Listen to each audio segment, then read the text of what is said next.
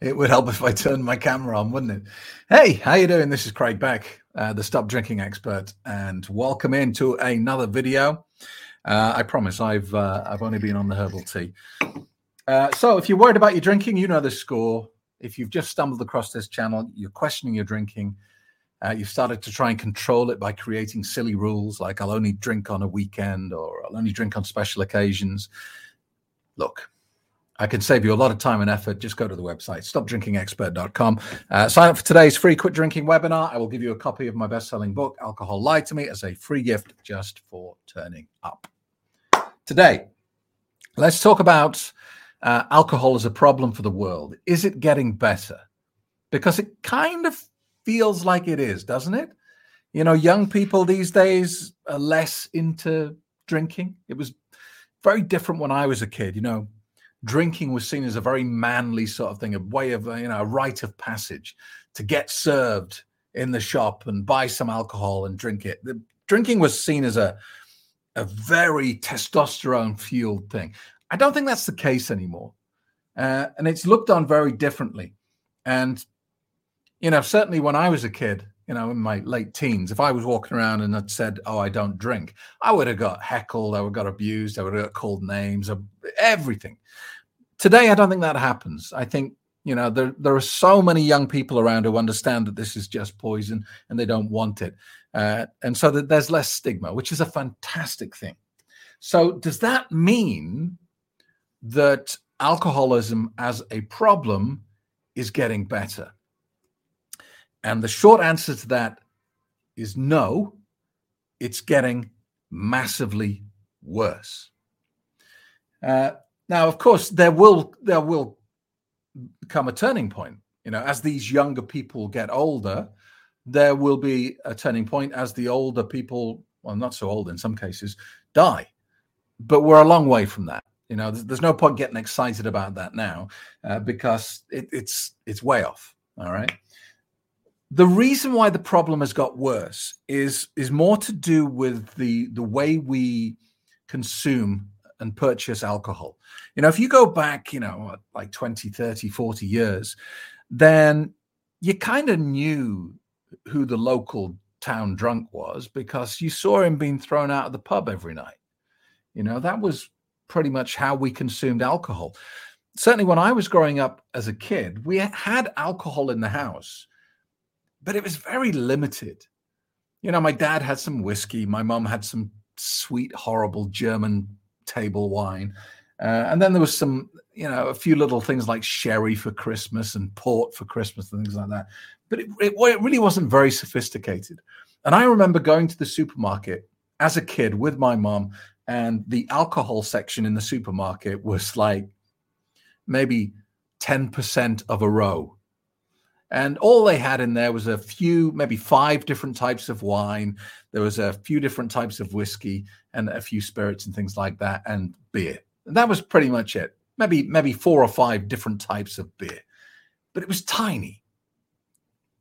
These days, you go to a supermarket and the alcohol section takes up three, four complete aisles. They have a complete row dedicated to red wine red wine from every country of the world. Next one, white wine, every country of the world. Next one, spirits. Next one, alco pops and toffee flavored liqueurs and all that sort of stuff. It's gargantuan. So something changed at some point. It was probably a slow change, but we changed from drinking alcohol in the pub to taking it home and drinking it in front of the TV. And that was quite a fundamental difference because, in a, I mean, if you've been drinking at home for a long time and then go and have a drink in a pub, you'll be shocked at what you get.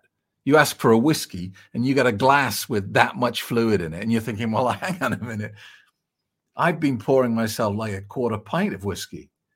Is that what it is? That's what that's what a shot of whiskey is. You ask for a double, you get this much. You're like, that's still half what I would normally pour myself. So we've gone from that restricted, expensive way of drinking to cheap alcohol, generally on special offer, generally run as a loss leader, because they know people who come in and spend the money on it. So we drink vastly more alcohol in larger servings with nobody there keeping an eye on us. You know, in a pub, in a bar, if it's a responsible bar, the person behind the bar will say, "Hey, I think you've had enough," you know. Uh, and also, the, there was that, you know, you, how do you get home?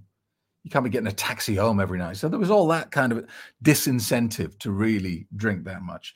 Now at home, there's there's no bartender to say, "Whoa, do you know that that's your second bottle of wine?" And there's also none of the stigma as well. You know, and this is why women, unfortunately, have caught up with the men. This used to be a very male problem. It was the guys who had drinking problems, mainly because it was the guys who hung around in pubs. You very rarely see women hanging around in there. And because alcohol wasn't, you know, a fixture at home, it just wasn't something for women to get involved with.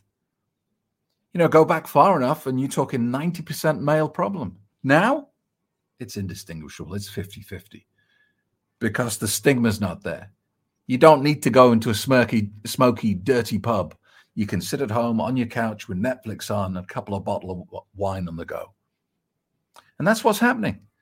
So women have caught up with men, and there's no peer pressure, there's no stigma to stop you drinking. You know, you go to the bar every night and drink 10 pints every night, or you have 10 glasses of wine every night, somebody who knows you is going to have a word, aren't they? They're going to say, look, um, you know, you're coming in here and you're drinking this every night. Is everything okay?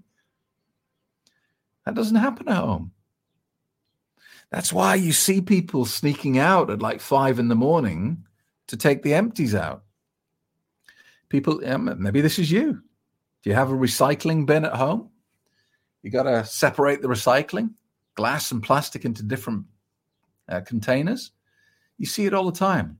Drive down any suburban street, five, six o'clock in the morning, and you see people sneaking out their front door in their pajamas and dressing gown to put the wine bottles out before the neighbors see. Drive down any suburban street on garbage collection day and look at the recycling boxes. They are full to the brim with bottles. So, no, the problem hasn't got better, unfortunately. It's got worse. And it was slowly getting worse every year for the last decade. And then something else happened that just threw a whole heap of petrol on the fire, a whole heap of gasoline on the fire. And that was coronavirus, where people were sitting at home at 10 o'clock in the morning thinking, I might have a drink. What's the worst that can happen? Unfortunately, lockdown went on long enough for that to become routine. 10 o'clock, well, might have a drink. And then the pandemic ended, people had to go back to work, and they found they were sneaking a shot of vodka at lunchtime. So everything got worse with the pandemic. And not just a little bit. The numbers are scary. But this is a problem that we don't talk about.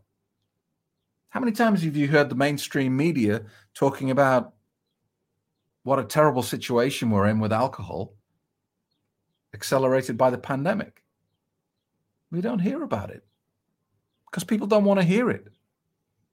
People consider it bad news to be told that alcohol's killing people, and it is, but they don't want the bad news. They want the good news. So, look, it's very easy for us as a as a society to live in this pretend bubble where everything's getting better. But that way, actually, the problem just gets worse. All that's happened with alcohol is it's gone underground. It's not as visible as it used to be. It's happening more and in greater volume than ever before, but it's happened. It's happening behind closed doors in front of Netflix. That's the problem. And if what I've just described to you sounds like you, then it's a wake up call. Look, it can't go on forever. You can't get away with it forever. At some point, you're going to pay the price. And I don't want that to be at the point where there's nothing you can do. You don't want to be sitting with that doctor who says, "I'm sorry about this. You've got liver failure. You've got about six months to live, uh, to, to live, and forget about getting a transplant because they don't give transplants to alcoholics."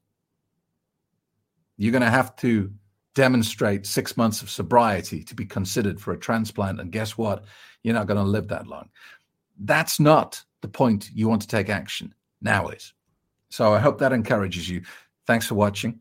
Um, just a little reminder I have a new book out. It's all about anxiety. If anxiety is a problem in your life, um, let me see if I can put that up for you there. It's called Anxiety Lied to Me. And uh, if you want more information, go to my other website, craigbeck.com. Thanks for watching. See you soon.